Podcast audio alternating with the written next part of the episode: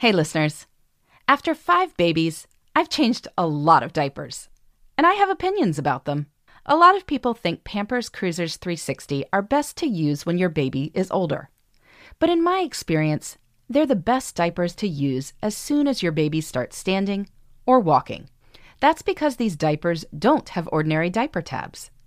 They have a unique three hundred sixty degree stretchy waistband that makes it so easy to change your wiggly baby who just can't stop moving. Just slide on to apply, rip the sides to remove, and roll everything up with the disposal tape on the back. Pampers Cruisers three sixty offer a gap-free fit that is up to one hundred percent leak-proof, and just got even better with a new blowout barrier. And since these diapers stretch with your baby, your active baby can move all over the place, getting into everything as usual. Pampers Cruisers three sixty are available in sizes three to seven, and now feature fun new prints. For trusted protection, trust Pampers, the number one pediatrician recommended brand. Ready to celebrate International Women's Day? M and M's and iHeart present Women Take the Mic, sharing empowering stories of women supporting and celebrating each other. And of course, there is a smooth and creamy companion for your listening pleasure, Peanut Butter M and M's, because they're just another way to help treat yourself in situations where you deserve a little added delight, like listening to your favorite podcast. So savor the deliciousness of Peanut Butter M and M's and spread some positivity. From breaking glass ceilings to dominating in sports and entertainment, women truly are unstoppable.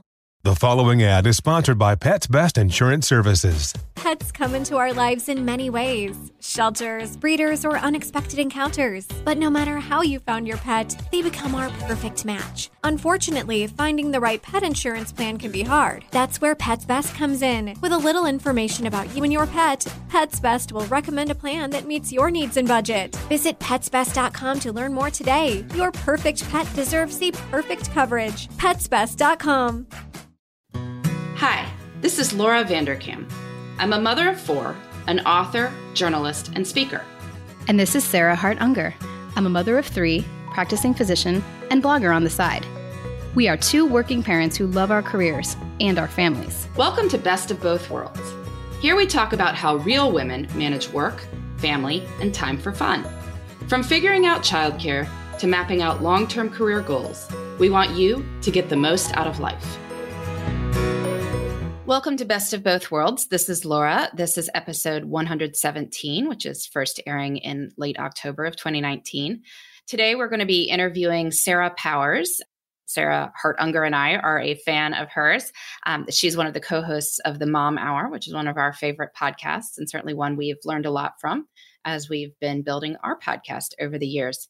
And one of the topics we're really going to be drilling down with um, Sarah about is evenings and how she handles her evening routine, how she thinks about it. Uh, lots of great tips from her. So yeah, what what's your evening routine looking like right now, Sarah Hart Unger? This yeah, is the episode I mean, of well, Many Sarahs. Yes, it is the episode of Many Sarahs. I mean, I, I think this is just a great topic because I don't know anyone who's like, my evenings are so relaxing. They're perfect. They're wonderful. The children just do their homework effortlessly. Yeah. So I figured since uh, Sarah Powers is kind of like the routine guru that she would have some great tips for you guys. Um, and I also was like, I'm, oh, I don't know about anybody else, but whenever I see a family that's my family, but projected forward, like three, four years is the sweet spot.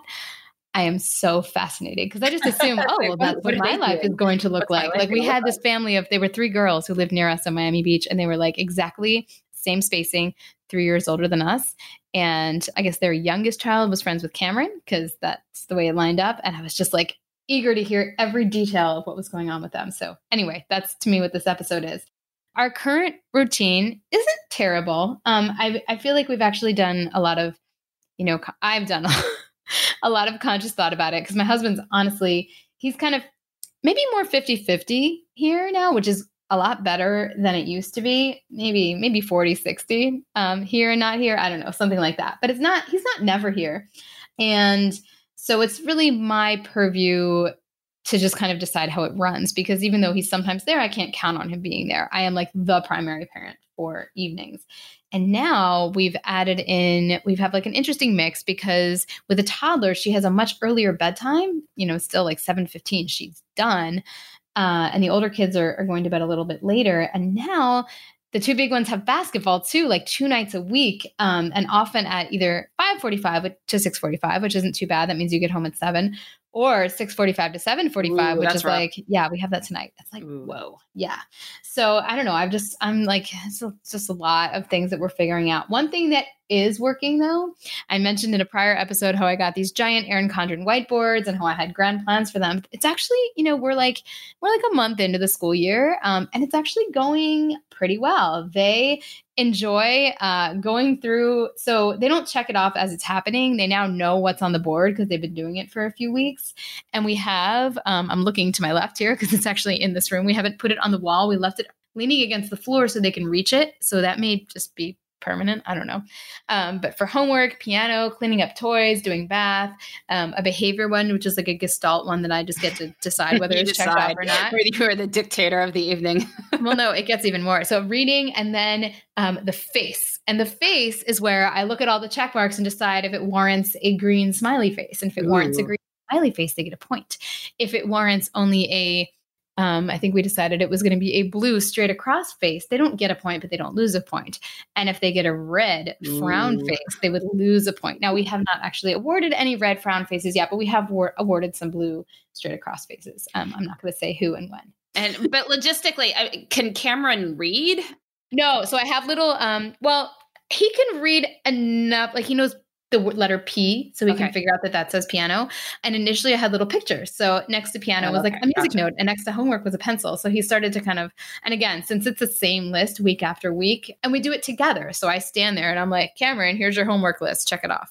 And then they gleefully the fact check that it off. There's homework not. For a child who can't read yet. Sort of. That's a whole other another, podcast episode. Another can of worms. I mean, it is like, yeah, it's out of hand. But that, yeah, that's another episode.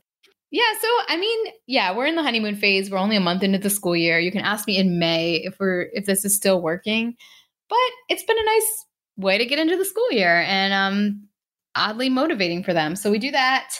And Genevieve's already been in bed by that point. Like usually I'm putting her to bed while they're finishing with something on their checklist, or if they've finished everything, maybe they're watching a T V show.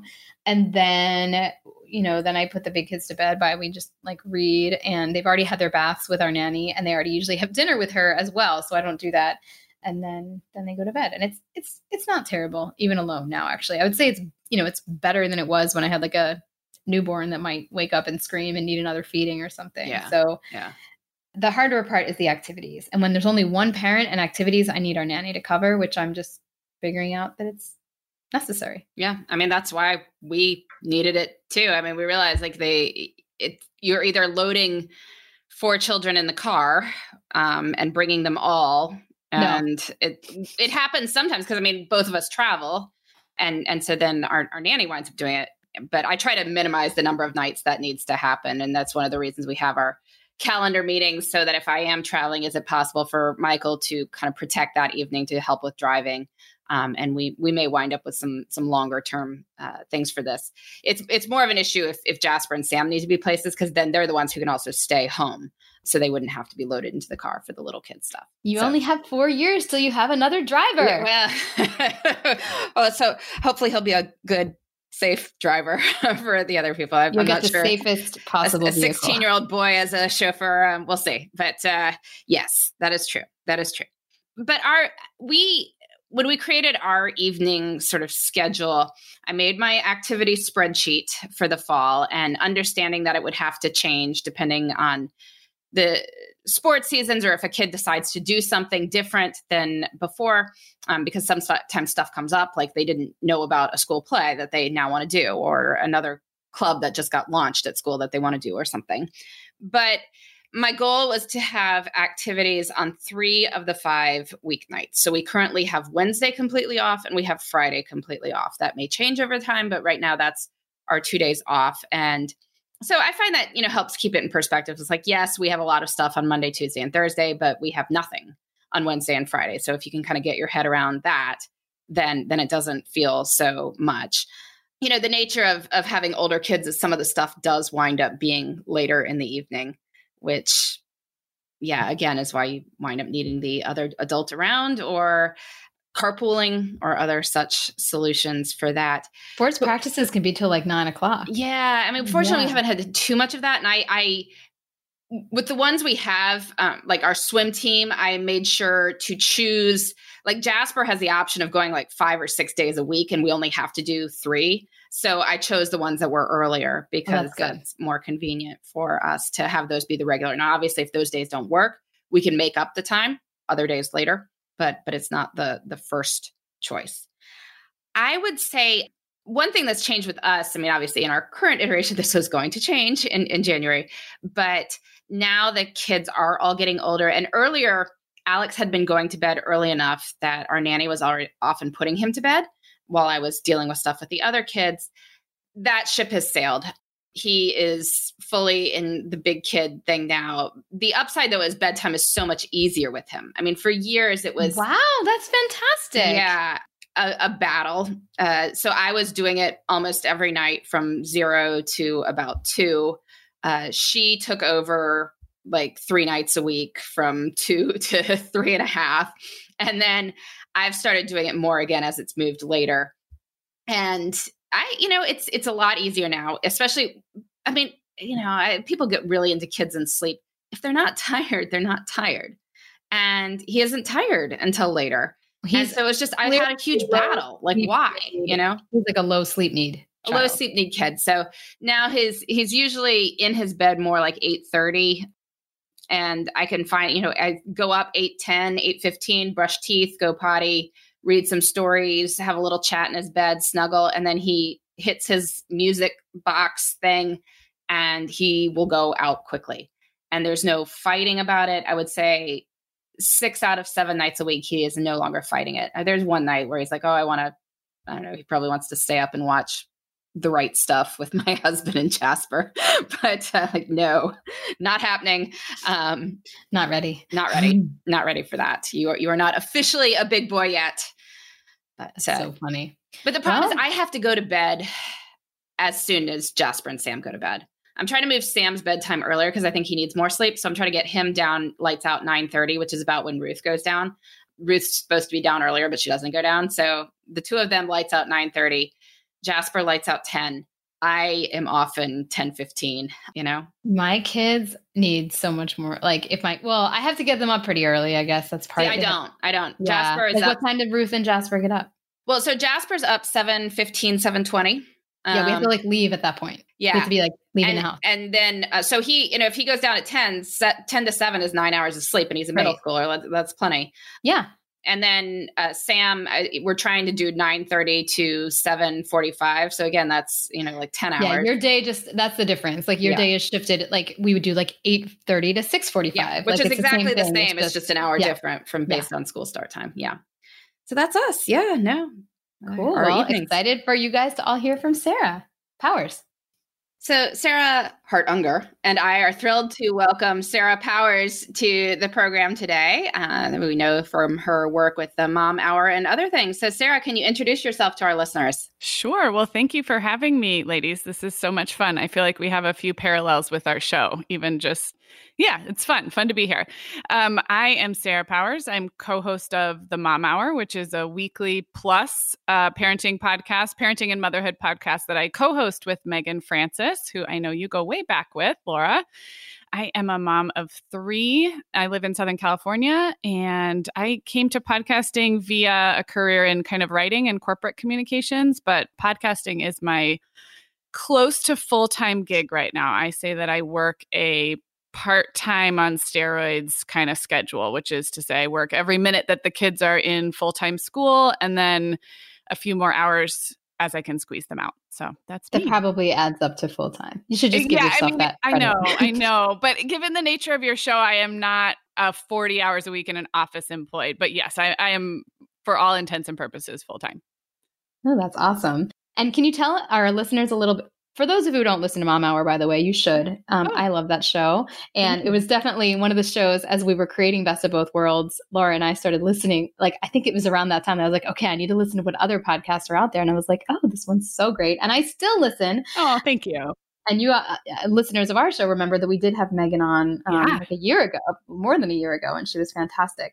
Um, but tell everybody a little bit more about how that evolved. Like sure. It was a kind of an organic change over time. Yeah. Yeah. So uh, Megan brought me on as managing editor of her growing blog at the time in two thousand twelve. We met in two thousand eleven on the internet, as as one does. Um, and I had a background in kind of communications management, more of the kind of business side of managing content. And so she brought me on to help manage the content of her growing blog. And as you guys well know, blogging really changed a lot in two thousand eleven, twelve, thirteen. And Megan had an early interest in podcasting herself, was just an avid podcast listener way, way, way, way back, and started her own podcast called The Kitchen Hour in two thousand twelve. And at that time, I was just kind of supporting and watching from the sidelines. But she decided to shutter her blog and transition into podcasting as kind of her main focus, two thousand fourteen, two thousand fifteen, and asked me if we, I wanted to start a mom podcast with her. And at that point, we'd been working together uh, for a couple of years, and we knew we had a great rapport. She has five kids. I have three. Hers are older. Mine at the time, my youngest was two when we started the podcast, newly two, I think. And so, Sarah, probably right about where you are actually age-wise. Yep. Yeah. That's about where my kids were when we started the podcast. And our our thing was, we're not experts, but we, between us, eight kids and a big range of ages, and we live in two different parts of the country, two pretty different backgrounds. Um, we land around the same place philosophically on a lot of things, but we have very different personalities. So as you know from listening, like the way we get to the decisions we make is pretty different. Although I think we're we're aligned enough to make, you know, to, we're we're good friends, and we we agree on a lot, but we're also very different. And so our whole thing was, we're just going to have conversations about motherhood and parenting topics every week. And we do occasionally bring on, like, quote unquote experts um, or an author or something, but it's really never been the focus of our show. We actually didn't do that for the whole first year um, because we wanted this to just be a, a, a validating conversation for moms who are maybe a few years behind where we are, a conversation to normalize the things people are going through, and not necessarily like, here's the expert on picky eating, and here's the expert on sleep training, and here's the, and there's, there's great stuff out there in podcasting that does bring those expert voices to light. But our thing was, what if we just have a smart conversation every week? And then the people, the people came and they listen, and we are, it's actually more than three hundred episodes when you count all of our interviews and bonuses. So we're more than three hundred episodes and four and a half years in, and we we don't take breaks. We don't. This is our full-time gig. Yeah. And when you started working with Megan, just doing that blog stuff, it was just, I mean, your kids were very young. It was just a sort of like a couple hours of your day here and there. And then as your kids got older, it felt right to be kind of jumping in more hours in terms yeah. of your own career path. Yeah, that's about right. So I worked in an office, more traditional employment through my first baby uh, as she became a toddler. And when I had my second baby, I decided to stay home for a period of time. And I, I never looked at it as like, I'm going to stay home for the rest of motherhood. I just, at that time with two little ones in daycare, I was like, I'm going to see if I can figure this out to just be home for a pause. And I did. And then the work I started to pick up freelancing was in this kind of blog editing, content management area. And I did it for another site locally, wrote for some parenting magazines. So I was doing a bit of freelancing, but really, like you said, maybe five hours a week or as I had the capacity. And when Megan hired me, I had been, you know, dabbling in that stuff a few hours a week for a couple of years. And I said, you know, I'm pregnant with my third kid, right? She, she approached me in September and I was due in January. And she was like, oh yeah. And of course she had five young kids at this point. She's like, oh yeah, I figure you'll be fine. I was like, okay, if you think I'll be fine. So when I started working for her, I want to say it was seven hours a week was our arrangement. And over the next couple of years, um, we, I'd go up to ten. And that was just for Megan. So I did have a few other things I was doing on the side.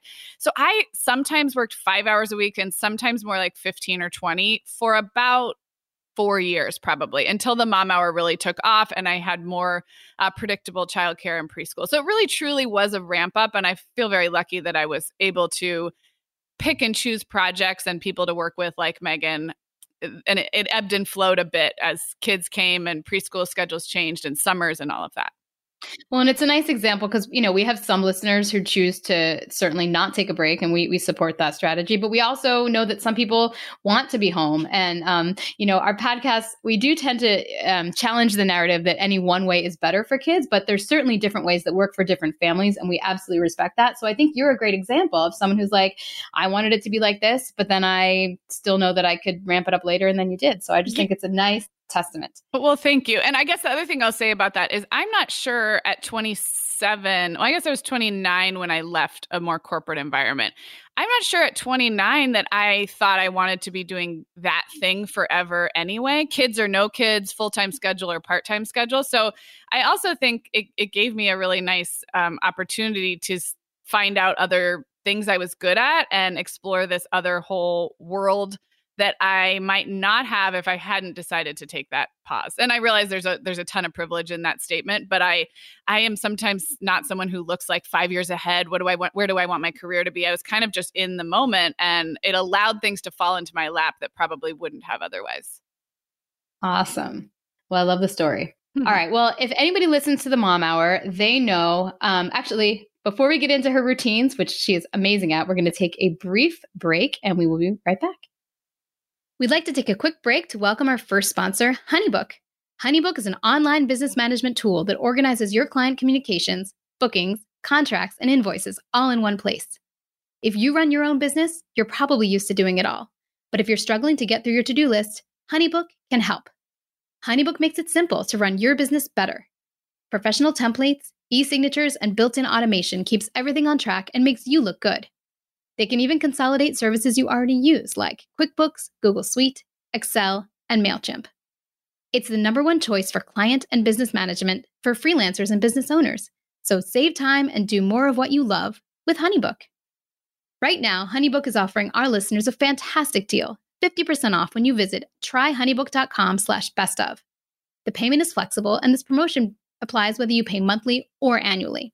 So go to try honeybook dot com slash best of for fifty percent off your first year. Once again, that's try honeybook dot com slash B E S T O F. We'd also like to welcome LOLA back to our show. LOLA is a female-founded company offering a line of organic cotton tampons, pads, liners, and all-natural cleansing wipes. Unlike other major brands, LOLA products are one hundred percent natural and easy to feel good about. There's no B S, mystery fibers, or doubts about what's going in your body. Plus, LOLA products come in a simple, customizable subscription. They'll deliver exactly what you need, when you need it. My favorite part about LOLA is the convenience factor. They really make my month a little bit easier. The subscription is fully customizable, so you can choose your mix of products, mix of absorbency, number of boxes, and frequency of delivery. It's also flexible. If you're building up too much of a stockpile, you can change, skip, or cancel at any time. Finally, as I mentioned, LOLA was founded by women for women. So for thirty percent off your first month subscription, visit my lola dot com and enter code BESTOF when you subscribe. Once again, that's mylola, M Y L O L A, and enter BESTOF, B E S T O F, when you subscribe. All right, so just as I had promised, um, Sarah Powers uh, is kind of the... I don't know, the, the queen of routines and planning of her podcast. Um, and I should say that's in comparison to Megan, who will admit that is not how she runs her life or parents. She's super intuitive, very flexible. And I, I gain a lot from being paired up with someone like that. So, which is interesting. Is, yeah. And actually, that's a nice thing about your podcast. Laura and I, I think, have a lot of probably more similarities than differences, although our jobs are very different. So that is a nice um, kind of a contrast. But you guys are very different personality-wise. Mm-hmm. And you are the planner logistics queen. And those are some of my favorite episodes from you guys. So I thought that you could speak about one of the pain points that we all have, which is evening logistics. Yeah. Yes, this is a big challenge. And I mean, as someone whose kids are moving into, well, they're all in elementary or middle school now, so I don't have any toddlers or preschoolers left.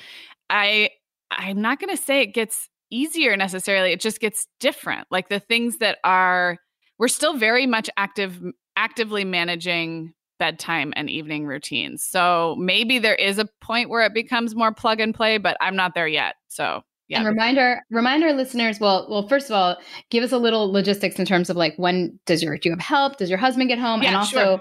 How old your kids are right now. Okay. So right now my kids are eleven, nine, and six and a half. So that puts them in sixth, fourth, and first grades. I, my husband is home most evenings. He does occasionally have late work events or travel. So, and he actually used to travel quite a bit. When I was in your stage of life, Sarah, I was solo more evenings than not. And now I am not solo more evenings than, than not, which is great. But I've had experience on both sides of that. Um, we do have some evening activities. It's something I held off off on a long time is having those. I mean, I didn't hold off on all activities, but I really tried to avoid the ones that were like at five thirty or something. Um, but now that this is our life. So we, my older two kids do Taekwondo several days a week, and at least a couple of nights, the classes are like at five thirty and six fifteen. Luckily, it's very close by. One of us can be bopping back and forth to Taekwondo. We can drop them off. It's not, it's not like the whole family is schlepping down there, but you know, it, it does affect the dinner time. So as a big picture, I do have my husband home and we are co-parenting the bedtime most of the time. Um, and we do have some evening routine, evening activities in the mix, but for the most part, we're an early to bed. My kids are early to bed in their rooms um, by my choice and design, because I am not a great night person. I'm great in the morning. We're doing this interview first thing in the morning. That's fine with me. But I get really tired and I really stop wanting to actively parent after about eight o'clock. And I know that, I mean, for a lot of people, they get their second wind and they're writing a novel from ten to midnight every night. And that's just not me. It's not my natural energy patterns. Well, and your kids, you know, we started talking before we started recording, but um, your kids are out the door at like seven twenty yeah. or something. Mm-hmm. So it actually probably necessitates a little bit of an, an early, early orchestrated uh, evening routine, or else they'd be terrible to wake up. It does. And it's like a chicken and egg thing, because I don't know if I've made them early risers because we always put them to bed early, or if they biologically take after me, or like you said, now the schedule just reinforces it all. But we are, I, I do feel lucky that I just, I don't have kids who want to go to bed at ten and sleep till nine in the morning. Like that's never been our, our family. Laura does. Yeah. That's awesome. Um, okay. So what are your strategies for, for getting that, um, you know, slow moving bus to, to move from dinner to to baths to whatever you guys get done? Like, what are some of your concrete strategies and routines? Okay. Well, I, I made a note of a few and they're a little all over the place, but um, one that we did a long time ago that still is in operation is we set up a playlist, an evening playlist. I want to say I made this playlist on Spotify years ago, maybe eight years ago when I had little itty bitty toddlers, and it, it has some l- lullabies, but not just baby C D lullabies. It has songs that I like that feel wind down lullaby-ish. And the great thing about a playlist is you only make it once and you can enjoy it forever. And this playlist comes on in our upstairs speakers. We use Sonos for our um, like home speaker system, but I know there are a lot of things. You could probably do this with your Alexas and your various things. I don't, I don't know how it all works nowadays. I just know it still works. And it's um, an evening music playlist that comes on upstairs. I think it comes on at seven oh five five or six fifty or some time that I chose a long time ago. And what I like about it is it's not like an alarm that everybody, like when you hear the music, drop what you're doing and do the next thing. I've actually tried things like that in my house with varying degrees of success, because I have some kids who require a little bit more of an easy transition and don't like to just be arbitrarily like, ding, now you got to go do this. So I like that it's kind of in the background, and it just sort of like it cues our environment in the same way that, you know, lowering the lights or, you know, shutting off technology or whatever it does. And I think it's now it's almost nostalgic for me, because I'm not sure that we need it or even notice it, but it's just this sort of background environment thing that I appreciate. And I'll be upstairs, you know, getting the kids, reminding them to do their thing. And there's just this comfortable playlist going. So I've always enjoyed that. There's probably like a subliminal power. I, w- I will say that we have the alarm type of playlist in the morning. The Descendants soundtrack goes on our Sonos. And if you get to like the song that did I mention, it's like, we have to leave. Yes. Um, and then we have Mozart's Twinkle, Twinkle, Little Star variations that come on at like seven thirty. Which is our, it's time to start getting ready for bed warning. So yeah, I, I get you on the playlist. I, I love that. And I, I love that you do the morning one. And I did also. And it, then it just, for my middle son who just is runs anxious, it became this, like the song would come on and he'd flip out because he did, could, didn't have thirty more seconds to do what he was doing. So I guess if, if there's a tip in there is that you might have to play around with how you, how you use this, but I still depending think, on your kid. Yeah, exactly. So cool. Yeah. Okay, what else? Okay, well, I have one that this is a, a tip I learned from my sister-in-law that is so simple, and I didn't do this and I wish I had. And so this is specifically for those families where having mommy or daddy help with bedtime is an option. So two parents or co-parents are both home, and you know how little kids will get very opinionated and demanding about who reads the story, who tucks them in. And it can become, I mean, having a parent preference is like super normal, but I think at bedtime, it can just become a thing. Like mom's got to, maybe she's breastfeeding, she's got to be with this kid, dad does these kids. And then it becomes a whole thing. Like who's, who's the preferred parent? And so my sister-in-law with her little kids, they started alternating every other night, no matter what. Like just taking turns. And there was no, because it was never an option. It was like, it's mom's turn, it's dad's turn, it's mom's turn, it's dad's turn. Um, and the little kids understood that, and they still had their parental preferences. They still liked, you know, the way daddy read a story or the way mommy tucked them in better. But the option was off the table, which removed so much of the negotiating. And I realize this doesn't apply to all families if you're solo parenting, or it just might not apply. But I, looking back, I wish I had done something like that, because we still to this day have a little bit of like, well, dad's reading this book aloud to the big kids, but it's been a while since this happened. And I just feel like it's a decision. You don't need more decisions yes. and more. And I do find it's, it's sometimes more of a cluster when more bodies are involved, actually. Like I, I think yeah. my husband does better putting them to bed if I just disappear. And yeah. then like, I definitely do better if he's like doing, you know, like decidedly not in the picture that night versus both of us sort of half-heartedly. And then they want one person to do one yeah. thing. And, one person and then they another. think, if they think it's open for negotiation, then it's just, everything is that much more complicated. But the other side of this, I think, is the positives of having um, routines built in with multiple parents, um, which also then makes it easier if you've got a grandparent subbing in or a sitter. I think if you are one of the primary putter to bedders, then you know all the things, right? You know how they're going to game the system and ask for water. You know their favorite lovey. You know it all, which is a wonderful position of bonding and power and connection, but it can set you up for trouble down the road. So I love having a built-in, well, maybe it's mom does weeknights, dad does weekends, or whatever it is. But if there's, again, I always come back to, if the kids know what to expect and there's some kind of little built-in game or system, it removes that negotiating that, and, and that, that little bit of negotiating every night, it can add up. Oh. Gets old, gets old fast.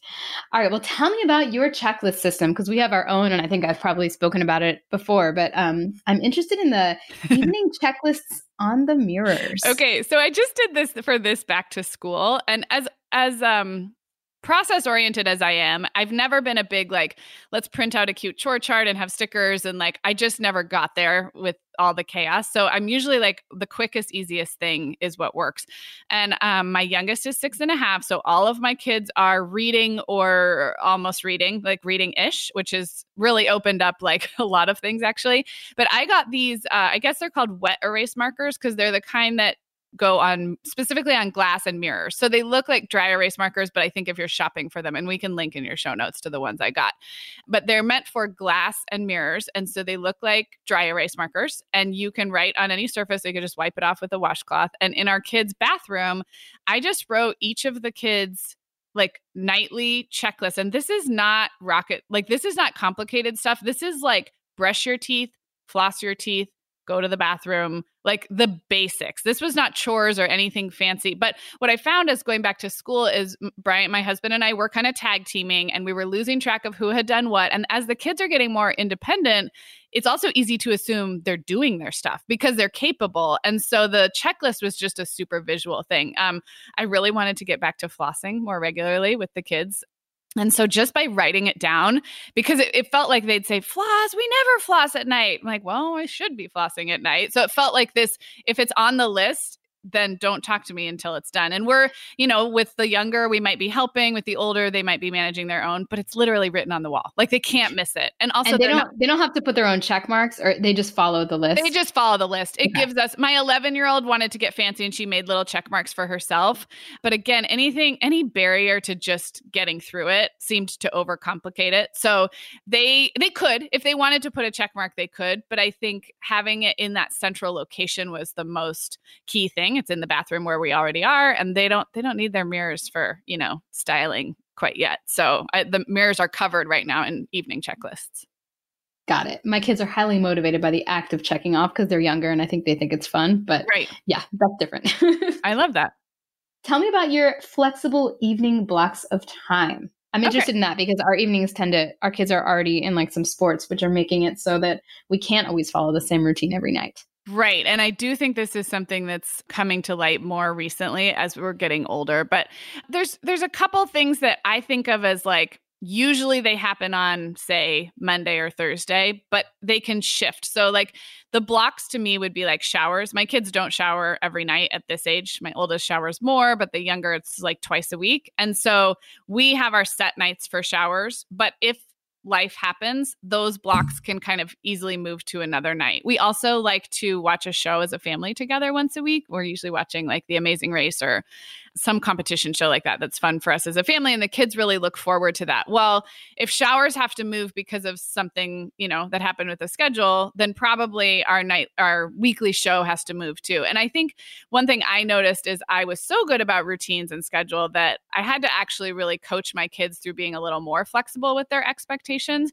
So just like when you hear advice about picky eaters, you always hear like, look at the, look at what they're eating over the course of a week or two weeks, not every day. And I think the same can be true for evenings. Like maybe you're not doing the the lovely read aloud with everybody cozy and reading for a full half hour every night. But if that block can be a couple nights a week, and then the baths and showers a couple nights a week, and then, you know, the really well done family dinner a couple, like if you kind of have your priorities, those rocks, and then, you know, look at look at that over the course of a week, look at your week ahead of time and realize maybe not all the things are going to happen on all the nights, but maybe over the course of the week, you'll still touch on all those priorities for your, whatever those priorities are for you.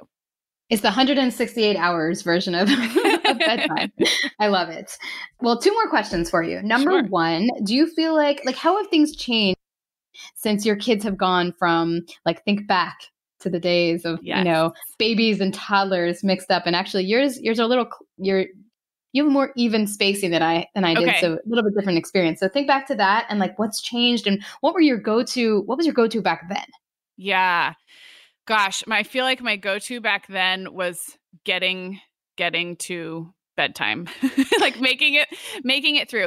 But you know, I think I, um, I, Uh, cut some corners maybe sounds hard on myself. I let a lot of things go in those days. I would say the biggest thing I let go is dinners, like dinners that I cooked and that we all sat down and ate at the same time, all five of us. I really, we are really enjoying that now, but it took a really long time to get there. So I always favored an early bedtime. And so usually my highest priority was what, what do we need to do to get everybody to bed on time, because that's my sanity. And so I probably would do something really easy for dinner if I was solo parenting, quesadillas or scrambled eggs or something like that, cut up fruit. I mean, I was doing those not not once a week, like most of the time for years. The, I was just doing those quickie dinners.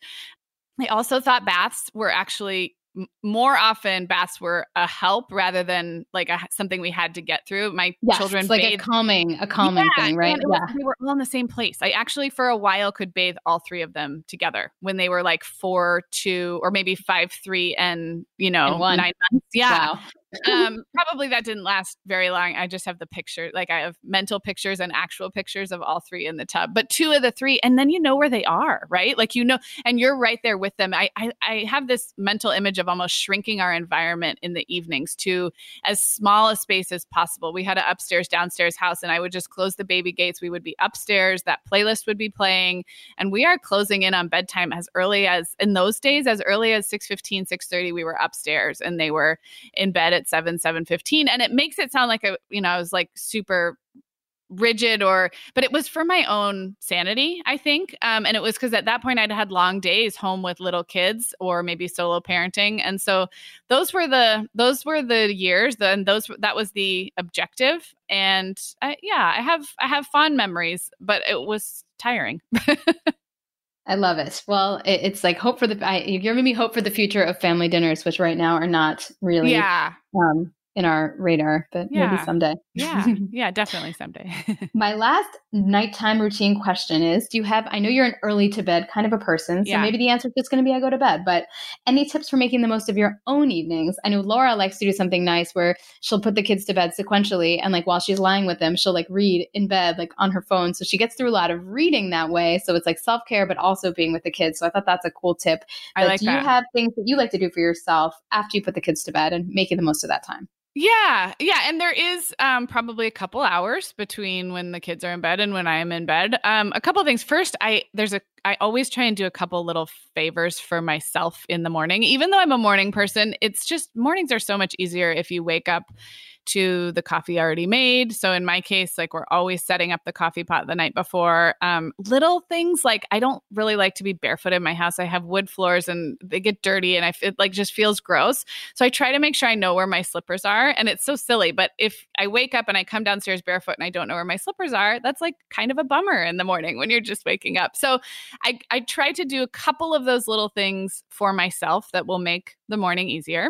And then this sounds so simple, but my husband and I are big T V buffs. Like, we're big, we don't passively watch T V, like have it on in the background. Like, we are actively enjoying a show or a series together, not with our phones in our hands, like almost like more like you would enjoy a movie. You're engaged. Or something. I love that. And it's our thing. It's our thing. And so we usually, you know, by eight, ten, everybody's kind of upstairs probably. The middle schoolers maybe like wandering. She has a, now like a wandering around habit, like, because she is more independent and stays up later. And we're like, what? Go, go. Like, this is not goodbye. This is not your time.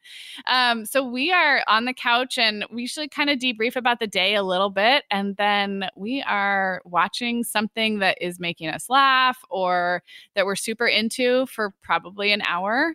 And that's like, that's my wind down time. I feel like I wish it was more meaningful than that, but it is. Don't wish. T V. Sounds great. What is the, what is the best show you're watching right now? Well, we are rewatching The West Wing from the beginning. So that is a popular and, thing to do. Yes, I think it is. So we love a lot of the H B O, both comedies and dramas. So there has been a lot of that. We also just watched season two of Mindhunter, which is a Netflix original. Ooh. That's um, about the C I A in the seventies. So we're a little bit all over the place. We usually try to have a drama going at all times and then like a comedy for filler. So, and we will rewatch. We'll go back and rewatch all of thirty Rock or all of Parks and Rec, or I'm I'm thinking about a Seinfeld rewatch maybe sometime soon. Wow. So it's just, yeah. It's ambitious. It. Yeah. It's great. Yeah. All right. Well, it is time for our Love of the Week segment that all of our guests get to contribute to. Laura, would you like to lead off? Yeah, no, this is awesome hearing about, well, all, all her evening routine stuff. So part of my evening routine, I read most nights now to um, Alex, my four-year-old, and Ruth, who when this comes out will be um, eight. And uh, with Ruth, we've we are still working our way through the Magic Treehouse Merlin missions. Right. Uh, and this is, I don't know, this could probably take us to her teenage years. I presume she will not still be interested in them then, but the sheer volume. Oh my gosh. Books has been helpful for this, and that I can just keep, you know, getting new ones, and there's yeah. always a new one.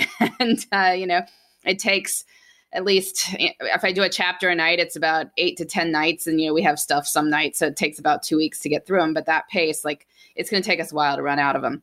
So, you know, we've been going through those, and I, I don't mind them as much as I've definitely mount, minded some other books that have found their way into mm-hmm. her, her shelves that I've then, you know, tried to misplace. Um, But with Alex, we're we're reading these little golden books that are about superheroes. So I remember like the little golden books as being like the fairy tales or the little pokey puppy or whatever. But in, in recent years, they've done some sort of tie-in with like Marvel superheroes and stuff like this. So now we have the storybook about the mighty Thor. We have the storybook about Captain America. And he asks for these things like literally every night. And the upside is they're really short. Uh, so, so we're reading these little golden books about various superhero characters, and he is he is just so happy sitting through them. Not really, you know, great literature, but uh, of of the books that get asked for again and again, I would say that those are there. So yeah, a little a dual love of the week. Time. Um, what's that? I said a dual love of the week. Dual love of the week. Yes, exactly. I love it. I, I yeah, no, I was just going to say, I've given the tip before that little golden books are great for travel. There's like, they can slip so easy because they're so small, and so they're super portable. So I, I love that. Yeah. Yeah. All right. What's your love of the week? So my love of the week is college football, and I will explain why. I'm not, we actually did just did an episode about whether we are like sports fan families, Megan and me, to which we answered, meh, kind of, somewhere in the middle.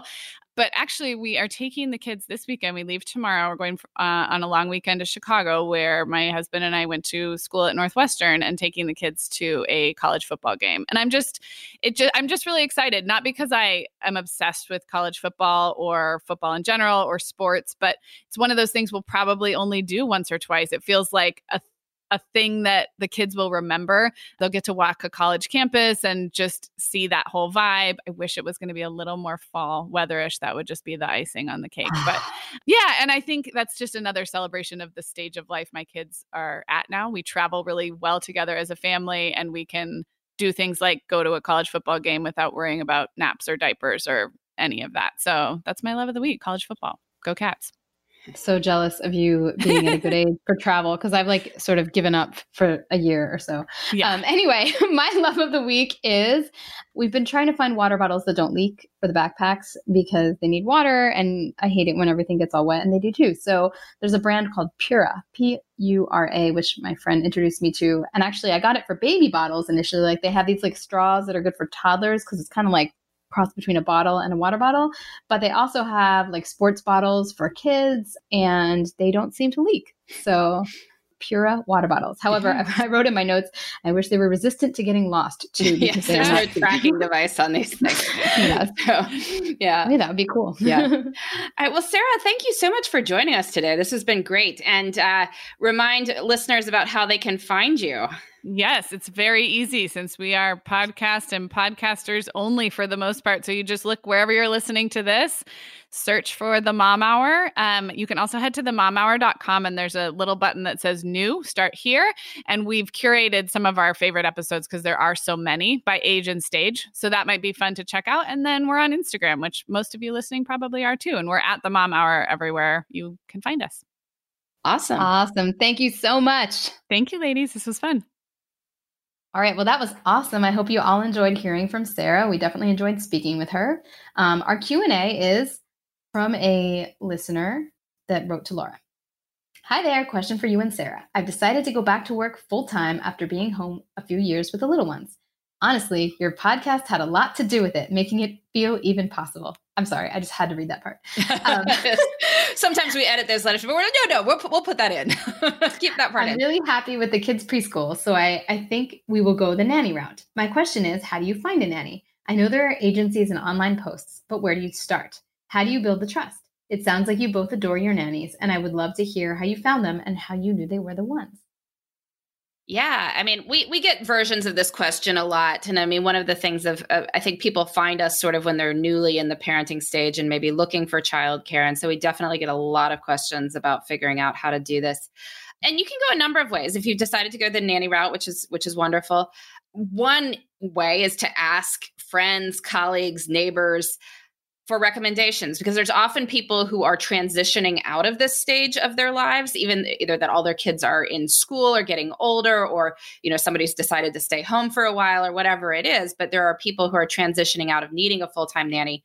And obviously, if you've been employing somebody for a while, you want to help them find their next position. So uh, you can get this through, through the grapevine. And then you've, ideally, you're getting someone who comes highly recommended, and and you don't even need to go through the whole process. I mean, you might want to look around a little bit, but uh, it's great when you can find somebody like that.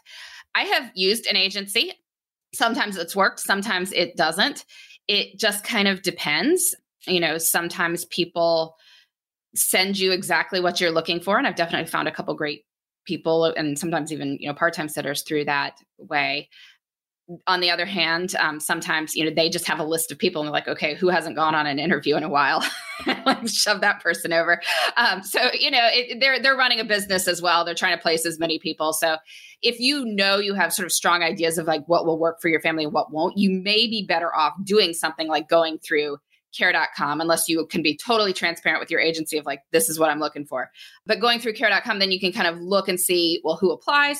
If you post the job with all your specifications, or also just perusing listings. Um, you might find somebody, a couple people who look great to you, invite them to apply and interview, and and choose from that. Um, so I've gone, I've gone all those routes. I've generally found good people. You want to ask questions about their their job history. Uh, you, you know, talk about how they deal with situations, try them out with the kids, like have them, you know, hire them for an hour or two to watch the kids maybe while you're still there, but just to see how they interact. And if you like interacting with the person, definitely check the references, call all the references and ask the references questions like, you know, what do you wish they did differently? You know, and then you can get answers to that. I think references are so key. And I really also feel like um, phone or FaceTime and speaking with the references is much better than an email. Anybody can put whatever into email, but when your people are speaking, they tend to be more frank. You can kind of hear what they're saying between the lines. You can hear whether their tone is tr- truly enthusiastic or not. And like, you know, I hate talking to people on the phone, and I know a lot of our generation does as well. But this is one instance where like, you just got to like do it. Suck it up and do it. Yeah. Yeah. And our, I mean, I've only hired one net. I've had lots of babysitters, um, but I've only hired one nanny, and I also used care dot com. I mean, the other advantage to care dot com is when you go through an agency, then some of the money gets siphoned off by said agency. Because they're providing you, a service. I mean, right. not, oh, there's course, nothing wrong with course. it. yeah. Oh, no, no. I mean, but in the aid, it's kind of like, you know, for travel, like it can also be great to work with an agency if you want to, but if you don't mind doing a little bit of D I Y, then usually you may be able to go without it. I'm not saying anything against either of those types of agencies, but you may want to try first to go on your own. I don't know, my personal bias. And of course, I'm biased because I had a very good experience. I put out an ad, got a bunch of, res- I was very specific. I was like, I want the answers to these questions, because then your, your ad itself can serve as a filter. Like, can this person speak English? Can they follow directions? Because if they can't respond to your questions the way you, you know, ask them to, then you probably, that's... At least for me, that's probably like a red flag. The other red flag is if anybody like reschedules or doesn't show up for their interview, like it's over, like yeah, done, over, done. And I've had that with babysitters. And I, if I hire a high schooler and there's one, t- the, they they text to cancel, I'm like, and I'm moving on because I I, I cannot. You need reliability. I mean, this is the full thing you need. I mean, and yeah, we uh, we we had one bad situation with that when we were trying to go through an agency once, and I had come back early from an amusement park to meet somebody for an interview, and then she didn't show. And I was like, wow, that, I mean, A, you know, I would never, I mean, I'm sure, even if it's a good reason, like it just, it, this is, it, it's a red flag of something that is, is probably, agree. Yeah. Agree. So, I mean, I think if that happens, just tell yourself it happens to everyone, and good. You didn't waste any time meeting this person, interviewing them, and then having them no show on a job. Better to have them no show on an interview. But yeah, I mean, putting out your, your stuff and then interviewing as many candidates as seem reasonable. I actually only interviewed one, Ooh. which is creepy, but I spoke to her reference, two of two or three of her references. And well, first of all, she was one of the only people that like answered all the things that I asked for. And then I spoke to two people she had worked for for like years. And um, I could hear the, like one woman was like, oh, I wish we could still afford to have a nanny. Like, cause it was like a couple that had divorced, and she admitted they had, had kind of like lost the ability to, to hire someone, but you could tell she was like, oh, what a loss, you know, um, but recommended her highly. And um, I just could tell from that and the way we clicked that it was likely going to work. And she's worked for us for now um, more than six years. So yeah. Clearly it was, you know, you don't need to interview fifteen. Yeah. If- One thing I would say, you know, to add to this, though, is you definitely want to, um, because it's not just about you choosing candidates. I mean, which is, you know, you, you may have done this in your professional job as well, right? Like interviewing people and you're choosing candidates. They're also choosing you. Oh, yes. And you want to make sure that it's somebody who's really happy about working for you and is um, excited about doing so. And there are things you can do personally to make sure that that is the case. I mean, obviously, you want to uh, pay above market rate. You want to pay on the books because, you know, somebody doing this legitimately as a job definitely, you know, well, A, it's just legal, but um, yes. deserves to have things like their Social Security paid into, um, and you unemployment actually should, insurance. You should put that in your ad because some people, unfortunately, are not willing to do that. And it's better to find, you know, have them just not apply. Yeah. Like, you, like put in your ad, like we expect, we, we will expect be filing. This will be on the books. Not trying to nickel and dime people. I mean, and uh, we've always said, you know, we... we turn the paycheck off we on, we never turn it off. Like, so there's, there's, you know, you get paid vacations, like that's yep. you know, paid days off, things like that. We, we would never like say like, oh, well, you know, they were off for two and a half weeks. And so we should stop paying for half a week. Or like, no, I mean, just don't nickel and dime people. Um, you want to be the sort of professional employer that people want and to as, work. As someone continues to work for you, you want to, you know, incentivize loyalty, like add vacation days is something we did, or um, different types of bonuses, or um, just different things to make sure that someone wants to continue to have that relationship. Yeah, exactly. All right. Well, this has been Best of Both Worlds. We've been talking with Sarah Powers about evening routines and her career as well. We'll be back next week with more on making work and life fit together. Thanks for listening. You can find me, Sarah, at the shoebox dot com or at the underscore shoebox on Instagram. And you can find me, Laura, at laura vanderkam dot com. This has been the Best of Both Worlds podcast. Please join us next time for more on making work and life work together.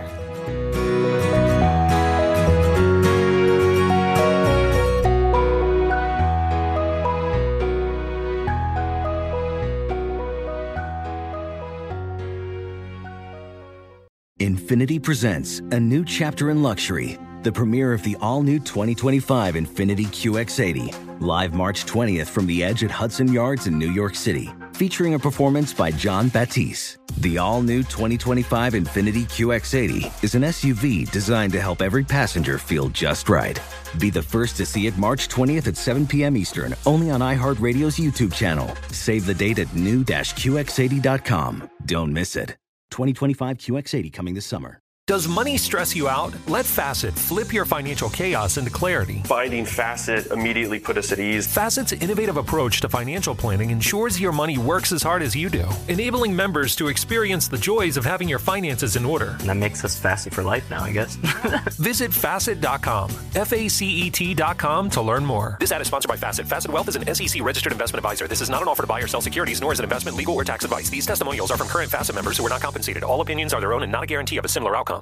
Ready to celebrate International Women's Day? M and M's and iHeart present Women Take the Mic, sharing empowering stories of women supporting and celebrating each other. And of course, there is a smooth and creamy companion for your listening pleasure, Peanut Butter M and M's, because they're just another way to help treat yourself in situations where you deserve a little added delight, like listening to your favorite podcast. So savor the deliciousness of Peanut Butter M and M's and spread some positivity. From breaking glass ceilings to dominating in sports and entertainment, women truly are unstoppable.